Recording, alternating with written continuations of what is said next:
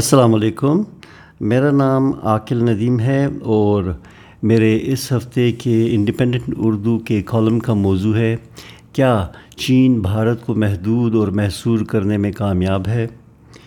چین کی بڑھتی ہوئی معاشی اور عسکری قوت کی وجہ سے اس کو محدود یا محصور رکھنے کی پالیسی کنٹینمنٹ امریکہ کی پچھلی دونوں حکومتوں کی خارجہ پالیسی کا اہم حصہ رہا ہے۔ صدر اوباما نے پیوٹ ایشیا کی پالیسی کا آغاز کیا، جس کا بظاہر مقصد تو براعظم ایشیا پر زیادہ توجہ دینی تھی اور اس خطے میں امریکہ کی عسکری قوت میں اضافہ کرنا تھا، لیکن یا تو جان بوجھ کر یا نادانستہ طور پر اس ساری پالیسی کا محور چین کی بڑھتی ہوئی معاشی اور فوجی قوت کو روکنا نظر آنے لگا۔ اس کے نتیجے میں چین نے اپنی معاشی اور دفاعی سلامتی کے لیے متعدد اقدامات اٹھانے شروع کیے، جن میں بحیرہ جنوبی چین پر چین کی پوری عملداری کا بھی اعلان تھا۔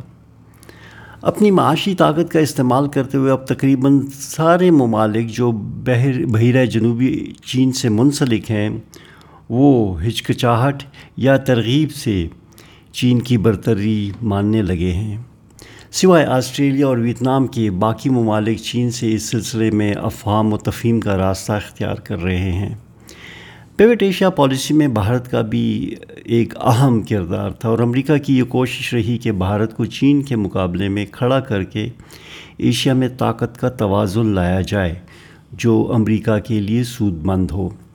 اس سلسلے میں بھارت کے ساتھ بہت لاڈ و پیار، معاشی اور عسکری امداد کا ایک سلسلہ شروع ہوا۔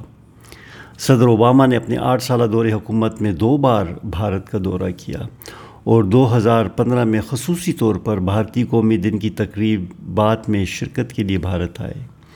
صدر اوباما نے بھارتی پارلیمنٹ سے خطاب کرتے ہوئے یہ اعلان بھی کیا کہ امریکہ بھارت کی سیکیورٹی کونسل میں مستقل نشست کی کوششوں کی حمایت کرے گا۔ دو ہزار سولہ میں ایک معاہدے کے تحت بھارت کو امریکہ کا بڑا دفاعی ساتھی قرار دیا گیا۔ صدر ٹرمپ نے بھی چین کو محدود رکھنے کی پالیسی جاری رکھتے ہوئے اسی سال بھارت کا دورہ بھی کیا۔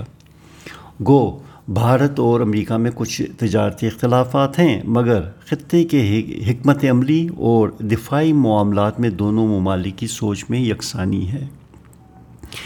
بھارت کے امریکہ سے بڑھتے ہوئے تعلقات نے دہلی کے رویے میں خطے کے معاملات میں جارحانہ پن کا اضافہ کر دیا۔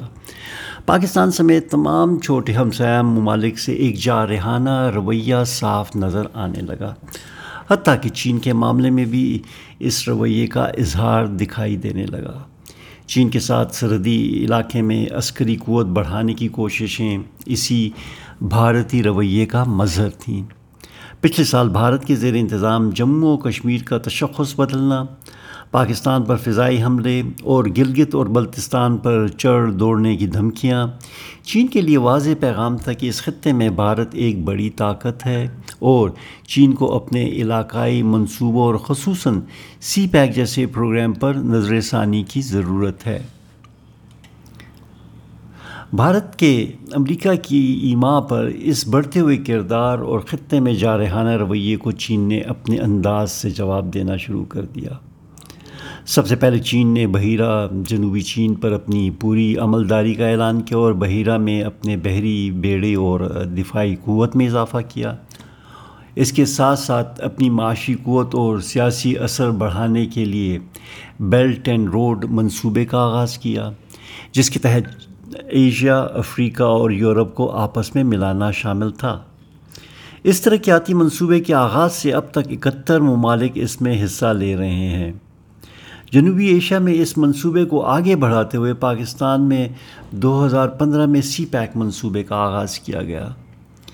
چین نے اس کے ساتھ ساتھ بھارت کے دیگر ہمسایہ ممالک نیپال، بنگلہ دیش اور بھوٹان سے سیاسی اور معاشی تعاون کو بڑھانا شروع کر دیا۔ یہ ایک طرح سے چین کی بھارت کو محصور اور محدود کرنے کی اپنی پالیسی کا اعلان تھا۔ بنگلہ دیش کے ساتھ دو ہزار سولہ میں ستائیس معاہدوں پر دستخط کیے گئے، جن کے تحت چین نے بنگلہ دیش میں چوبیس ارب ڈالرز کی سرمایہ کاری کرنی ہے۔ چین نے حال ہی میں بنگلہ دیش کی تقریباً ستانوے فیصد مصنوعات کو اپنی منڈیوں میں بلا محاصل رسائی دے دی ہے۔ چین کے لیے یہ بھی خوش آئند ہے کہ بنگلہ دیش کے بھارت کے ساتھ تعلقات میں دراڑیں پڑنی شروع ہو گئی ہیں۔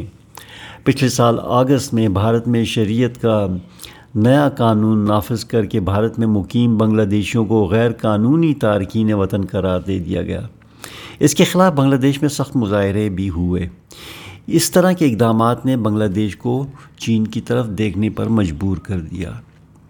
گو چین اور بھوٹان کے سفارتی تعلقات نہیں ہیں، لیکن غیر سرکاری طور پر یہ اپنے سرحدی مسائل کے بارے میں باقاعدگی سے بات چیت کرتے رہتے ہیں، اور اس سلسلے میں اب تک چوبیس مرتبہ مذاکرات ہو چکے ہیں۔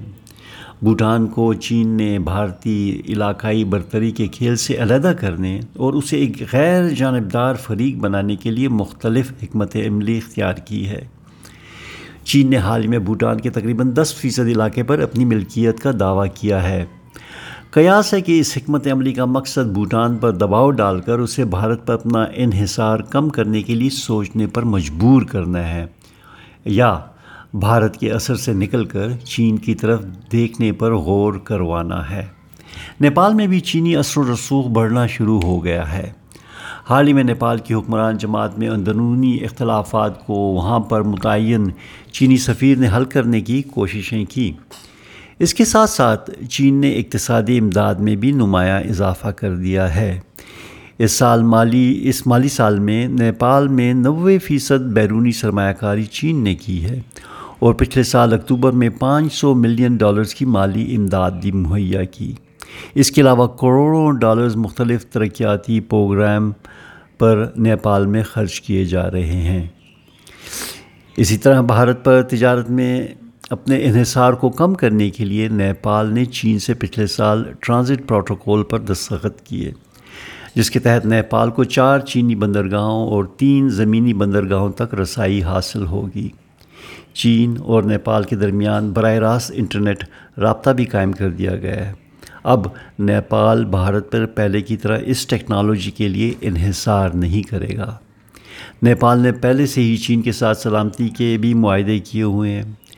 دہلی اور کھٹمنڈو کے تعلقات میں حال ہی میں مزید ابتری اس وقت آئی جب بھارت نے نیپال کی اجازت کے بغیر اس کے علاقے میں اسی کلومیٹر لمبی سڑک بنائی۔ اسی طرح چین نے حال ہی میں ایران کو بھی بھارت سے قدرے دور لانے میں کامیاب ہوا ہے۔ ایران نے کچھ دنوں پہلے بھارت کو چابہار سے چلنے والی ٹرین منصوبہ سے علیحدہ کر دیا۔ اس کے علاوہ ایک اہم گیس کے ذخیرے کے ترقیاتی منصوبے سے بھی اسے علیحدہ کرنے کا عندیہ دے دیا ہے۔ ایران کو اپنے قریب لاتے ہوئے چین کی ایران میں چار سو ارب ڈالرز کے ترقیاتی منصوبوں کے بارے میں بھی اطلاعات آنی شروع ہو گئی ہیں۔ ایران کے موجودہ مخدوش سیاسی مخدوش اقتصادی حالات میں یقیناً ایران چین تعلقات میں اضافہ بھارت کے خطے میں نمایاں خطے میں اثر و رسوخ میں نمایاں کمی پیدا کر دے گا۔ خطے میں ان تمام چینی اقدامات سے ظاہر ہوتا ہے کہ چین نے بھارت کی سیاسی اثر و رسوخ کو کامیابی سے محدود کرنا شروع کر دیا ہے۔ چین کے لداخ میں حالیہ عسکری اقدامات نے بھارت کی نام نہاد فوجی قوت کی کلئی بھی کھول دی ہے۔ یہ چین کی طرف سے بھارت کو ایک طرح کا کھلا پیغام بھی تھا کہ اس کی سی پیک کو نقصان پہنچانے کی کوئی کوشش بھی برداشت نہیں کی جائے گی۔ ہمیں ان سازگار حالات سے فائدہ اٹھاتے ہوئے چین کے ساتھ اپنے دفاعی اور اقتصادی تعلقات کو مزید مضبوط کرنے کی ضرورت ہے۔ ان تعلقات میں گہرائی لاتے ہوئے ہمیں ایک خوددار اور آزاد ملک کی طرح اپنے مفادات کا بھرپور دفاع کرتے ہوئے خطے میں امن اور پائیدار معاشی ترقی کے لیے چین کے ساتھ مل کر کام کرنا چاہیے۔ شکریہ۔ السلام علیکم۔